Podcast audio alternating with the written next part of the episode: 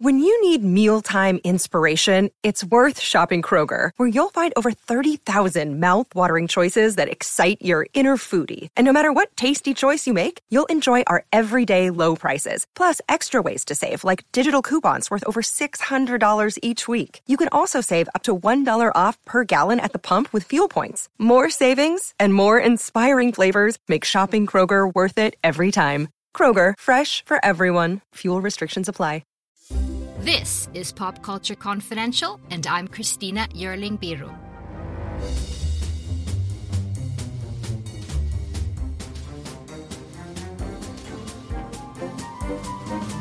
Happy New Year, everyone! Thank you so much for joining us here again in 2023. And what a better way to start off the year than talking about some of our most anticipated films and shows of the first half of the year.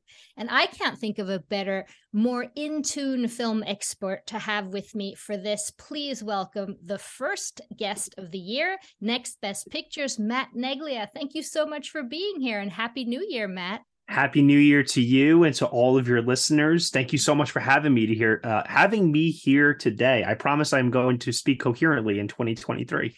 we lots of nice holidays and family and you have to get started with the podcasting. yes, yes. This is actually uh my first podcast of 2023 that I'm doing. So Mine I'm very too. much yeah, I'm very much looking forward to the discussion here and it's just great to be back. I miss uh I miss speaking with you. Oh, me too. Thank you so much. I want to I want to start talking about 2022.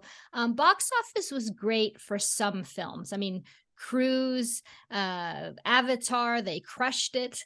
But in particular, it was tough for certain kind of films, the sort of speciality box office, Oscar, adultish movies, you know, that we cover a lot. Talk a little bit about that. What happened, and what do you think is going to happen? Yeah, this is a very loaded question because it's one that I've been thinking a lot about lately, just in terms of the shifting aspects of the industry. And uh, watching Babylon, actually, ironically, recently, where that movie is about the original shift in Hollywood from silent to talkies and how everything just needed to adapt to what was happening in the world around it. I think we're going through a very similar transition right now where I do think that the small independents and anything that's not essentially a commercialized property at this point, uh, they're being pushed out. And I think we've seen this happen over the last couple of years steadily, but the pandemic really accelerated everything. I remember last year when movies like West Side Story, The Last Duel, Belfast, King Richard, movies that we thought could do decent business uh, ended up doing so poorly. And all of us said, oh, well, you know what? It's a transitional year. We're coming out of the pandemic. Totally fine. Look, people want to go see Spider Man. People are going to go back in 2022. Don't worry. What we saw in 2022 is that audiences did go back to the theater, but they're only interested in going back to the theater for certain types of movies. And as a result of that, I, I am very worried about what the industry will learn from this and what they will do uh, moving forward because I think it's becoming very clear that we're going to probably only see uh, one type of movie in a couple of years' time. And that's not very exciting. And it's also not something that I'm looking forward to as someone who likes to be challenged by the art form. I don't go to the theater strictly only for comfort food.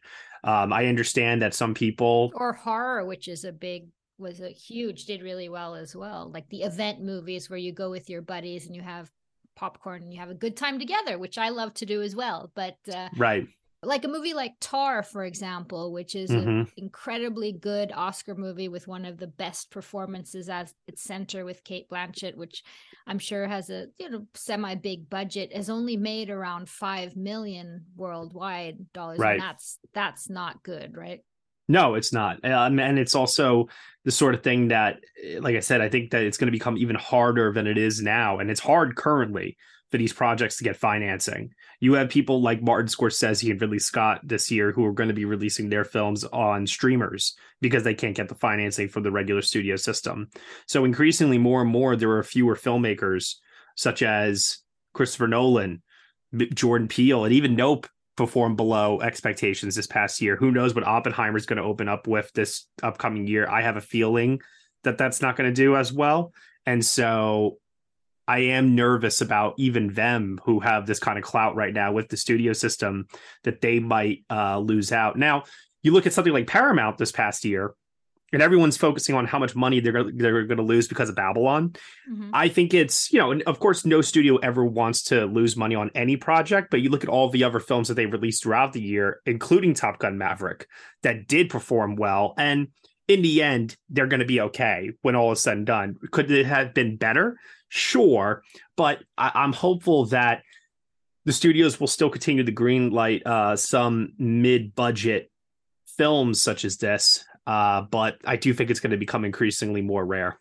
And how how long will the streamers be able to afford these bigger auteur movies such as Irishman? How long are they going to be pumping money into that? Well, that's the thing, right? Is that eventually this bubble has to burst, and as and so I I do think that what we are going to see instead is we might see a return to norm in the future, maybe where instead of bankrolling $200 million for a Martin Scorsese picture, maybe he will be forced to have to do something under 40 million uh, or, you know, any other filmmaker for that matter. Uh, you know, it, it, all depends. I mean, I think Spielberg right now, he must be going through an interesting time at the moment with both West Side Story and Fabelmans not making the kind of box office that his movies are used to making. And now I the question is up at like $12 million, which is unheard of mm-hmm. for Spielberg you know, the question then also becomes too: Are we going to start reporting VOD numbers eventually? I don't know, but it's up for debate because some studios will say, "Oh, well, we made our money back eventually through VOD rental sales," and it's like, well, can you tell us what that is? Because all we have are these theatrical box office numbers, and that's what history is going to refer to and remember. They're not going to remember that you came out and said, "Oh, it was eventually profitable," you know. And so I, I wonder if we'll start seeing that happening because more and more now uh, you're seeing these films uh, get released in theaters for four weeks, a week, a week. I mean, it might as well be a week. I mean, it just seems like they're on VOD right away in, in a lot of cases. I couldn't believe how quickly uh Fabelmans, you know, was on VOD. And not to mention the big Pixar movies and Disney movies that haven't done well, they haven't been on in, in theaters at all. Mm-hmm. Yeah. Well, there's going to be some exciting things in 2023. We promise. And it'll be interesting to hear when we go through some of our anticipated films, which probably both are anticipated films and films that we think the audiences are really anticipating, to see how you feel about these trends coming up. Um, I wanted to start with just coming up right now, and that's Megan, the, the horror movie um, starring Allison Wilson, which is a story by the great James Wan, who did the Saw franchise. Um, it's about a robotics engineer at a toy company who builds a real life lifelike doll and brings it home and seems to wreak havoc on her family. The reason I'm bringing this up is because of what we were just talking about. One of the things that I think may make this a hit is because it was a viral sensation with this little dance number that this robotic doll did just recently when they released a, a, trailer and footage from it. I think this may be a hit. What do you think? I have a feeling it is going to be a hit, but like a small, modest hit. It won't be dethroning Avatar at the box oh, office. Oh well, but nothing will. no, no, but I I do think it does stand a chance to do okay. I don't think it's going to do big box office, but I think uh relative to its budget, it'll it'll do all right. Go ahead, take some of yours. Um, my mind immediately first goes to Barbie, Greta Gerwig's upcoming feature film. Uh, I loved her previous two movies. They were both in my top 10 in their respective years, Lady Bird and Little Women. So naturally, I'm very, very excited about the prospects for this one. Uh, definitely looks to be um, a more extravagant, bigger project from her. Uh, the brief glimpses we saw during the teaser, which was a really well constructed teaser, might I add. I really, really love the uh, references to 2001 throughout. But um, you know, seeing the uh, brief glimpses of the production design, the costumes, and Margot Robbie as the famous Barbie uh, doll. I think her her and Ryan Gosling's casting is just perfect on paper. We'll see what the movie ultimately turns out to be, but Gerwig, much like uh, Jordan Peele, you know, who released his third feature this year, Robert Eggers, who released his third feature this year, and another filmmaker who I will be talking about this releasing uh, their third feature uh, this year. I think that there is just such goodwill and promise there that uh, I'm ready to dive into anything that she has in store. Oh, I completely agree. Greta Gerwig is one of my favorites. She, I have uh, huge hopes that this is going to be just a really interesting feminist look. This take she had in the teaser on Kubrick, it hmm. was just amazing. I think this is going to be great. So this is coming in July and I just want to back up a little because I want to talk about another female filmmaker coming with a really inventive um, movie in February, and that's Cocaine Bear, which I cannot wait for. That's Elizabeth Banks, who's directed. We know her from, she did Charlie's Angels and Pitch Perfect 2, I think, right? She's also yep. an actor, Hunger Games, for example.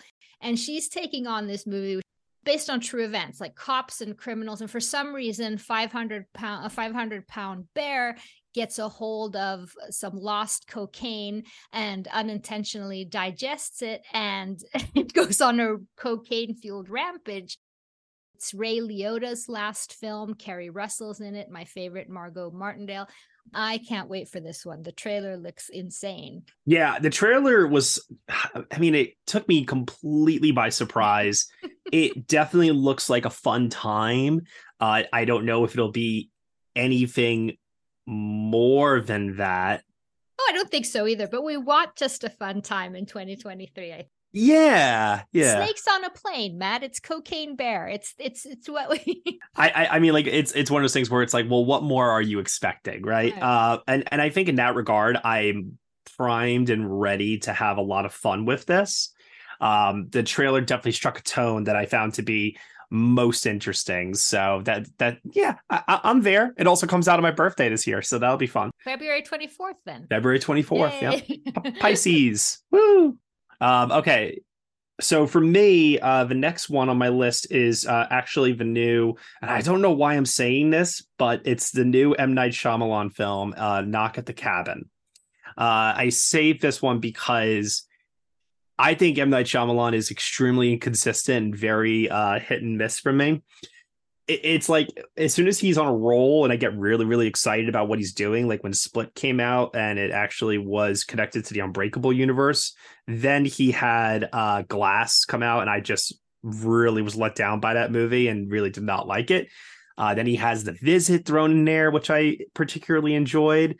And then his last movie, Old, once again headed into it with such expectation. I loved the premise on paper, but oh my god, did I have issues with that movie? That was not, yeah, that was not, especially the sort of second half.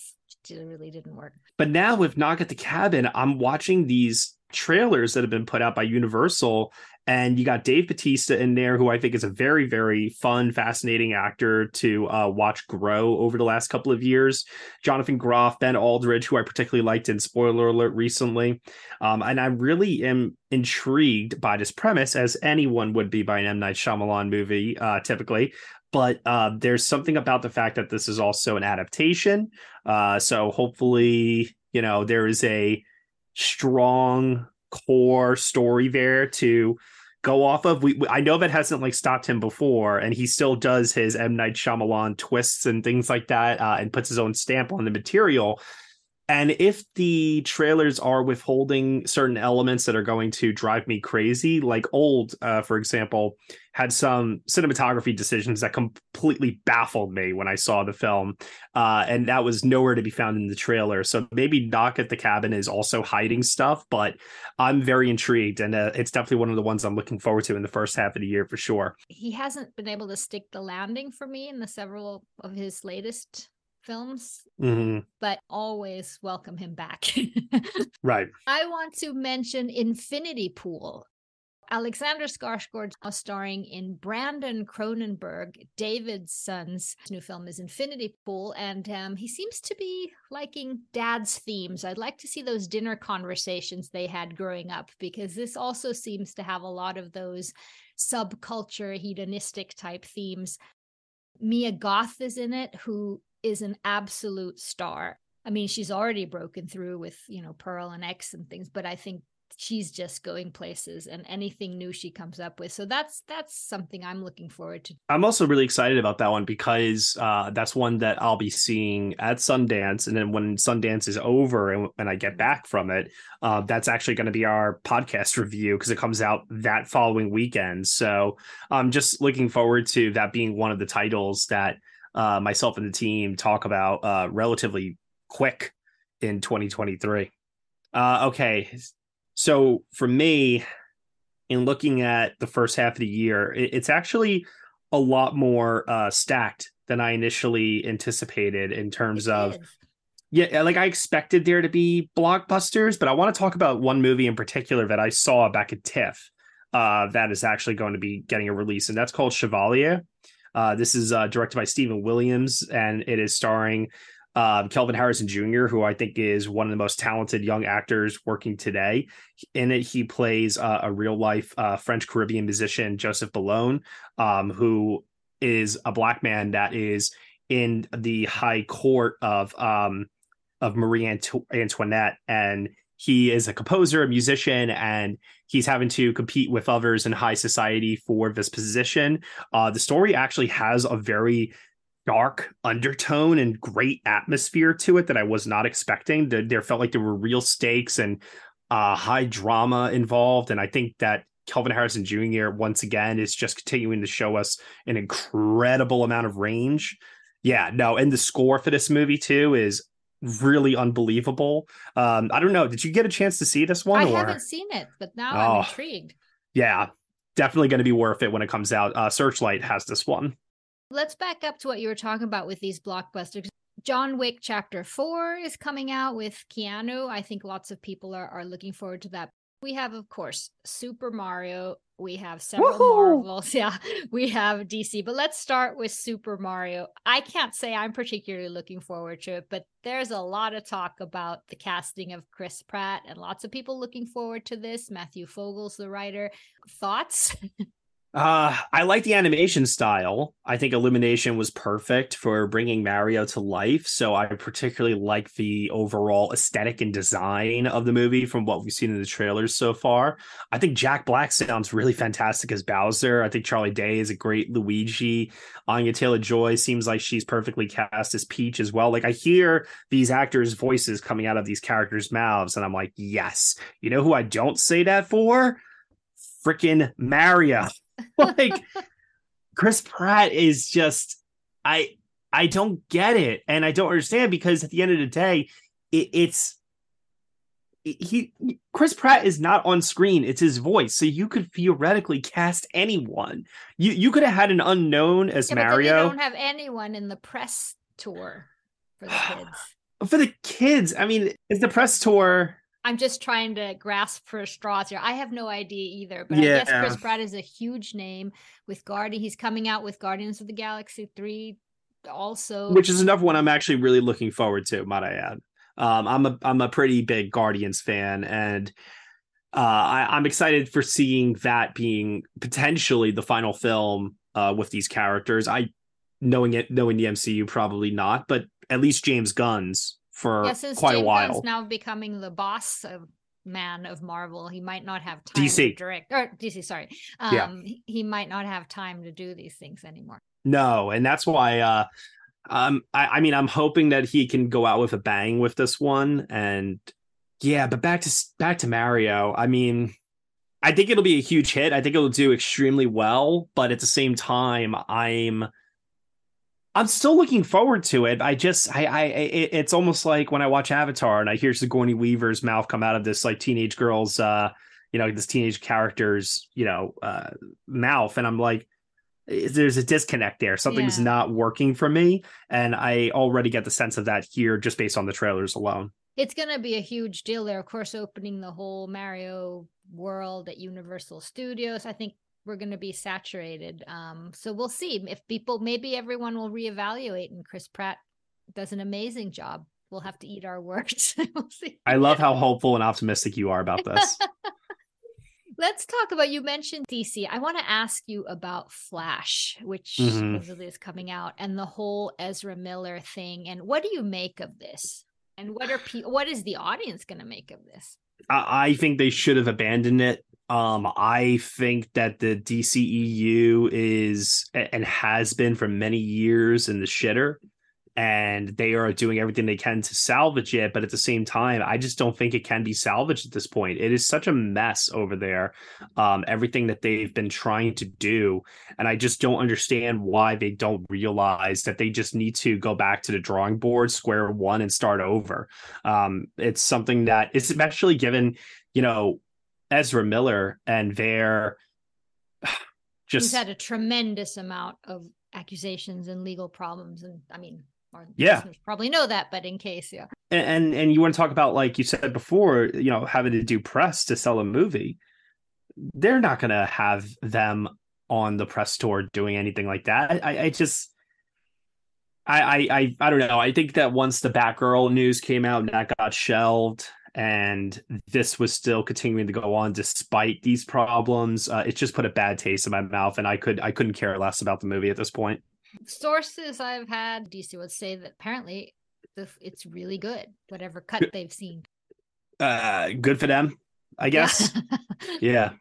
I, I, it doesn't make the bad behavior go away. Um, and I, I think it's sending a poor message. Uh, you know, I, I understand there are other people that worked on the film, and that's going to obviously be the counterpoint that everyone brings up. Oh, we should not let this one individual's actions impact the rest of us and all the work that we put into it which I do agree with, but that doesn't mean I have to be excited or interested. One more in this sort of category. How do you feel about the Marvels, Nia DaCosta directing? Uh, I, I, yeah, no, um, I'm at a point with Marvel where I'm frustrated. I don't like that it has evolved into this. Oh, how do I say? Almost like type of homework where I have to watch everything on Disney Plus now in order to understand certain exchanges, lines of dialogue, and things that are happening. I, I understand that it's not usually the entire plot of a movie. Uh, but at the same time, there are certain scenes that I think are just completely extraneous and not needed to tell the overall story. I, I think a lot about Wakanda Forever and what a better film that would have been if everything involving Martin Freeman and Julie Louis Dreyfus was just not there. So that's been a point of frustration, as well as um, the fact that there are no stakes in this universe. Uh, people die, they come back. There's mm-hmm. No stakes whatsoever, and that is something that, uh, once again, has like kind of pushed me increasingly to just be very lukewarm now on these movies. I still liked Wakanda Forever quite a bit, mostly out of respect, uh, because of what they were able to achieve in the wake in the aftermath of uh, Boseman's yeah, passing. Tough. Mm-hmm. Tough. But I wasn't a fan of Multiverse of Madness. Um, Thor, Thor: Love and Thunder. I actually, you know, I I will be first to admit I didn't think it was good, but I was entertained by it uh, through all of its like kind of silliness. Um, so that's like a rare case where it's like I'm not going to argue with anyone that wants to tell me that that movie wasn't good. I I, I kind of agree. Um, and then before that, I liked Shang Chi. Um, but then there are a couple of others in there, like Eternals. I wasn't really too high on, but I know that that one has like a mixed reaction from a lot of people. Some people love it, some people don't. Uh, so with everything coming up this year, you know, Ant Man, I'm sure Ant Man will be fine uh, as long as it doesn't get too into the weeds with its like multiverse plot line. Uh, Guardians, I think, will probably be uh, one of the better ones. And yeah, Nia DaCosta, great filmmaker, excellent storyteller. Mm-hmm. Yeah, which was a movie I really didn't like on the whole, but I liked her direction of it. Um, so I mean, like I'm optimistic, but also at the same time, these are just not movies that I'm particularly interested in. Well, let's move on to two incredibly iconic characters that I can't wait for. And the first one is Nicolas Cage as Dracula in Renfield, which is supposedly coming out in April. Greetings from Evergreen Podcasts. We're rolling out a listener survey and we want to hear from you. The information in the survey will help us gather statistics and in turn make our shows more appealing to advertisers. I know most people don't like ads but this is one of the only ways our shows make money and help keep their lights on. We promise it will only take a few minutes, but the impact on our podcasts will be tremendous. As a token of our appreciation, we'll randomly select one lucky participant each month to win an exclusive merchandise package from Evergreen Podcasts. Head to evergreenpodcast.com slash listener survey to help a show and possibly get some free stuff for doing so. We can't thank you enough for the support. Now back to the show. Nicholas Hoult, who I think is really funny, you really like him, um, is playing Renfield, and Cage is Dracula. Um, Renfield is the famous henchman, um, I guess we could call him. And this is a script based on Robert Kirkman, which is exciting. I can't wait. Awkwafina, um, I think this has a lot of potential.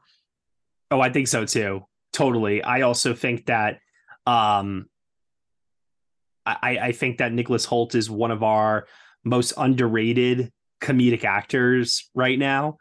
I think he's absolutely hilarious in movies like The Favorite, The Menu. He's great on The Great. And so getting a chance to see him here opposite Nick Cage, I'm sure will be a lot of fun. Um, Nick Cage has been good as vampires before. yeah. yes. Oh my God. Yes. Um, the tone will be very important. Like who, like who are they marketing this towards? And that that'll that'll determine for me if it's, you know, up my alley or not. Obviously. Yeah. Yeah. And the other iconic character I was referring to is, of course, Harrison Ford coming back as Indiana Jones in Indiana Jones and the Dial of Destiny. James Mangold directing, who did Logan and Ford v Ferrari. Phoebe Waller Bridge, one of my favorites in it, and Mads Mikkelsen. There's been a lot of talk about the de aging of Harrison Ford. Are you worried or looking forward? Looks good as far as I can tell. Um, I didn't think that the de aging was distracting or anything. I think they've gotten to a point where the technology is actually not, you know, it's it's not perfect. I don't think it's going to be perfect for a couple of years because human faces are just so tough to replicate uh, in CG. Whether you're doing a deep fake or whatever it is you're trying to pull off here with reference points.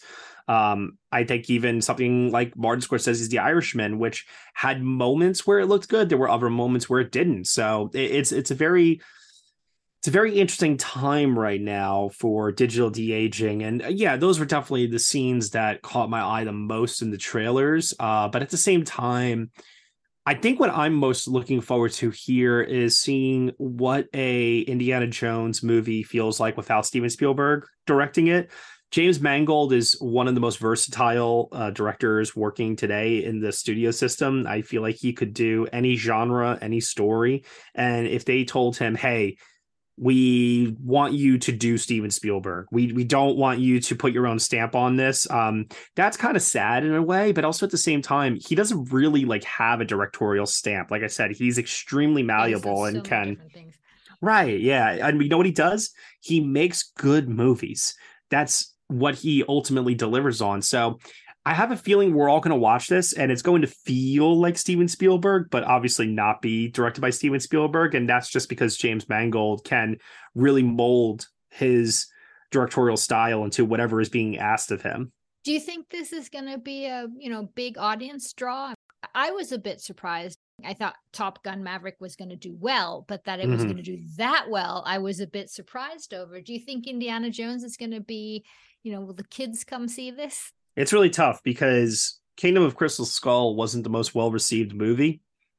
It's been a couple of years since then, though, so there's an opportunity here to reclaim some of that audience back. I, I think that fans of this franchise will definitely be forgiving and will be willing to give it a shot. Um, beyond that, though, I mean, yeah, it's going to depend on if the reviews are good and the word of mouth is great. If the word of mouth is like it was with Kingdom of Crystal Skull, where it got, you know, respectable reviews, but then the word of mouth wasn't that good. I don't think it'll do well at all. And I have a feeling it could even perform below expectations because we just might be at a point, generationally speaking, where this movie is appealing to an older generation that's mm-hmm. just not interested in going back to the movies and the young kids may not have that same attachment to Indiana Jones as a character that they're not so willing to go out right away and see it either. And if the word of mouth is just okay then I think this has potential to perform below expectations. Well we'll see The one who always seems to perform over expectations is Cruise, who we've mentioned a few times here. And of course, Mission Impossible Dead Reckoning Part 1 is coming out this part of the year, Part 2 apparently in 2024. We've already seen the teaser film he put out with the what was called the world's most difficult stunt where he jumped a motorcycle over an incredible cliff in Norway. What about this? Are people going to flock to Mission Impossible again? Yes, because Fallout was such a banger, I think. Um, I think that Cruise is definitely riding a nice wave of goodwill right now with Top Gun Maverick, which I also think is going to continue uh, at this year's Academy Awards a few months before the release of Mission Impossible. Um, I feel that audiences are at a point where the reason why Top Gun Maverick did so well, and this is something I've been thinking about a lot. Yes, it's an old fashioned story that was very easily digestible. That's a part of it for sure. But I really do think that subconsciously audiences want to see nuts and bolts filmmaking and stuff that was done for real in camera versus just wholly created within a computer. Um, I, I, definitely think that disconnect is starting to show itself a lot more. Avatar is interesting because Avatar, obviously, yes, created in a, in a computer, but I think people know and understand that so much of that is shot uh, on a set for real. In and in some cases, yeah, like in some cases, like does it need to be done this way? Probably not. But Cameron is just like trying his best to capture as much realism as he can. Um, and with you know this this is going to obviously feature uh, practical stunts and have a big scale to it it's also part one of the final Mission Impossible film. So as long as it gets good reviews, especially if it gets reviews like the way that Fallout did, um, I definitely think this will be one of the bigger uh, films of the year potentially. Not as big as Top Gun Maverick, but pretty good because Mission Impossible always does respectable business, but it doesn't. It, it, it's not the same level as something like Maverick, but very very few films are. Mm-hmm. Yeah. So another one that I'll uh, mention here would have to be, you know, we oh man, we already talked about that actually. Um, you know, I gotta say, I was a pretty, pretty big fan of the last Scream film. I really enjoyed the hell out of what uh, Matt Bettinelli-Olpin, and Tyler Gillett uh, brought to that. I really also enjoyed their previous film, Ready or Not. And so seeing that they're returning back here again with uh, Melissa Barrera also returning, Jenna Ortega, who I think is just on a hot streak oh right now. Gosh, so you should. I have an eight year old who's an absolute nut. He is crazy about Jenna Ortega. the one thing that that one though it's a little too young. But... Uh, I'm sure, yeah. But like the one thing that is a bit of a bummer is obviously uh, no Sidney Prescott, no Neve Campbell. That is extremely unfortunate. But at least we get Courteney Cox in this one. Um, either way, I, I, I, I was so impressed with the last movie, and in a way that it reinvigorated my uh, love for the franchise. And I'm hoping that they could continue to do some really cool things. The fact that the marketing is also centering uh, so much around New York as a New Yorker is particularly humorous to me. So yeah, uh, we'll see what it has in store. Um, I don't know if they'll be able to recapture uh, some of the magic of the last film because there was a nice gap in between the fourth film and the fifth film. This one's coming out a year later since the fifth film, so it's possible that it might feel a little bit like a retread in some ways, but uh, I- I'm still looking forward to it. I've always loved these movies. I just want to mention here I don't know a lot about it, so I can't talk a lot about it. But Asteroid City, Wes Anderson's film, is mm. supposedly coming in June, and I always, always wait for Wes Anderson. I know that Tom Hanks is in it and a whole plethora of incredible actors. Just going to mention that one. Mafia Mama in April, I think, is going to be fun. Have you heard of this? I've heard the title, but remind me again. Toni Collette stars an American as an American woman who inherits her grandfather's mafia empire in Italy.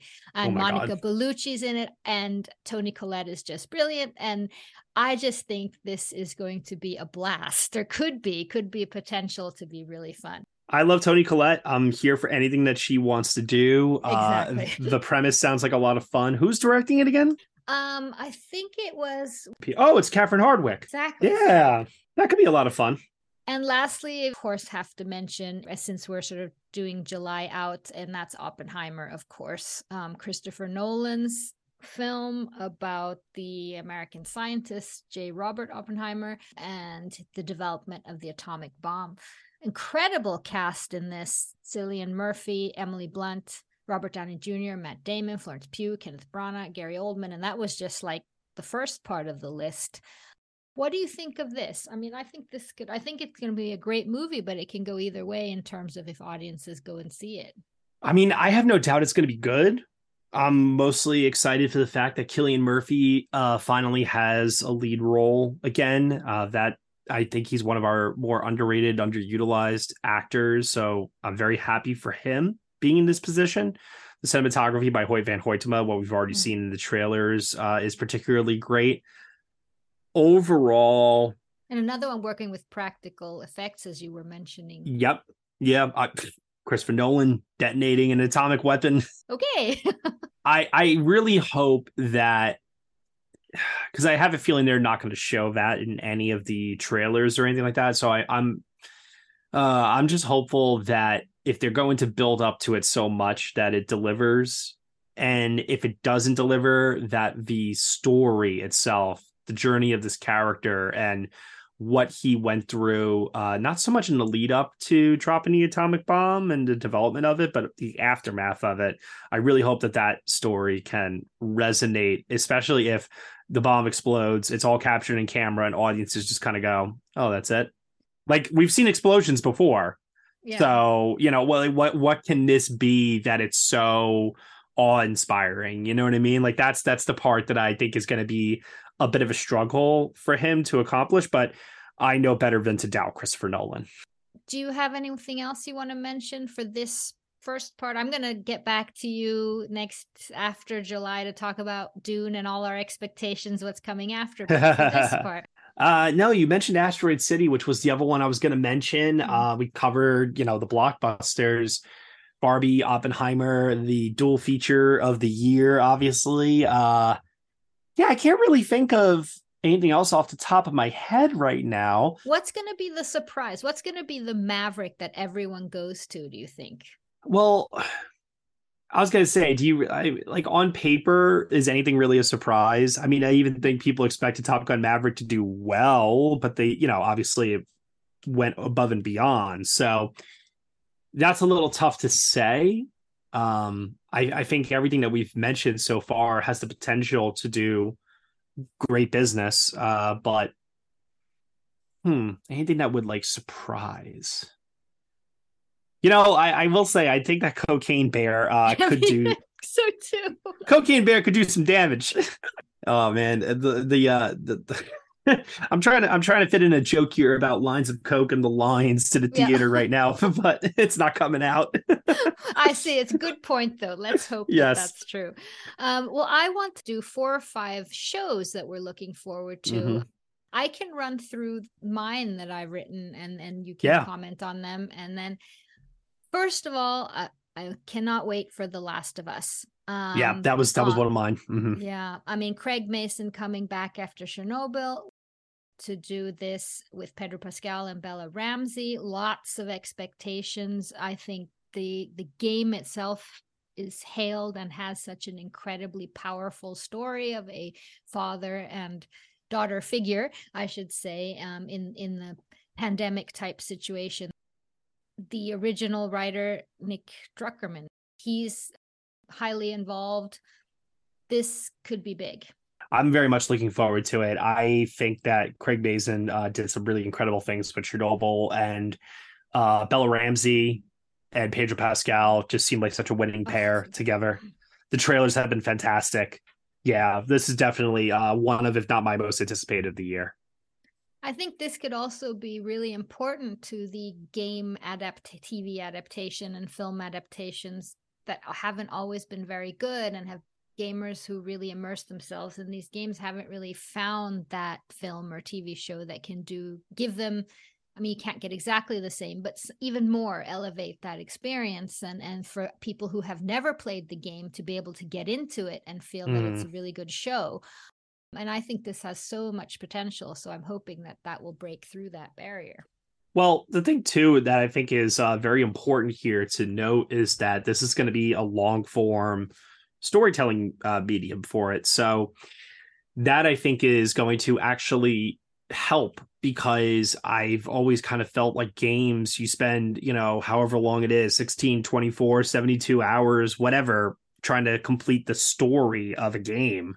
And so being able to take that and put it into a mini series, I think is so much more befitting than trying to squeeze it into a two hour theatrical movie. I also have Shrinking. Um, I don't know much about it, but I know that Harrison Ford, who hasn't done a lot for many years, suddenly is everywhere. He's in the mm-hmm. Yellowstone prequel as Indiana Jones. This is about a grieving therapist. It's him and Jason Segel, Apple TV. I don't know much else about it, but that could be really interesting. Succession coming back. I mean, that was never one of mine for me just sit there and wait for that. Honestly like succession i think is i i think at this point some people are a little like kind of uh annoyed maybe by the fact that it keeps winning like all these emmys and stuff. Like i i i've heard some people grumble not because see no not me at all. I love succession. I'm obsessed with the shakespearean drama. I also just find the writing to be so incredibly smart. I love all the characters on this show and all the performances by everybody. Yeah, it, it's easily one of my favorite shows uh, going today, if not my overall favorite now that's currently on air. Um, and I, I, will admit the one thing I'm getting a little nervous about when it comes to Succession is I think that they can only keep this up for so long where the kids are jockeying for a power position uh, with Logan at the top. There's only uh, for me, there's only two places that this show can go at this point. Um, I do think it's going to end after season five. So I do think that this will probably be the that, second yeah. to last season. Yeah. yeah. So my prediction, I'm going to just say this right now. I think this season, yeah, I think this season ends with Logan dying, and the final season are the kids against each other. Yeah, the real succession. Mm-hmm. Mm-hmm. Interesting theory. I think so too. I I was worried last season about what you're talking about, but when the, the season ended with the incredibly emotional two last episodes, so so good, everything was just put in completely new light. Um, I I felt I'm not worried about the last two seasons. I think they know what they're doing. mm-hmm. But that's a good theory. Let's see. Let's see if that works out. Another one I'm looking forward to is Daisy Jones and the Six, It's the show that follows the rise of a 70s rock band through the LA music scene. Riley Keough, who I just think is a fascinating actor, course, Elvis grandchild and Suki Waterhouse. That one I'm really looking forward to. I don't know if you know anything else about that one.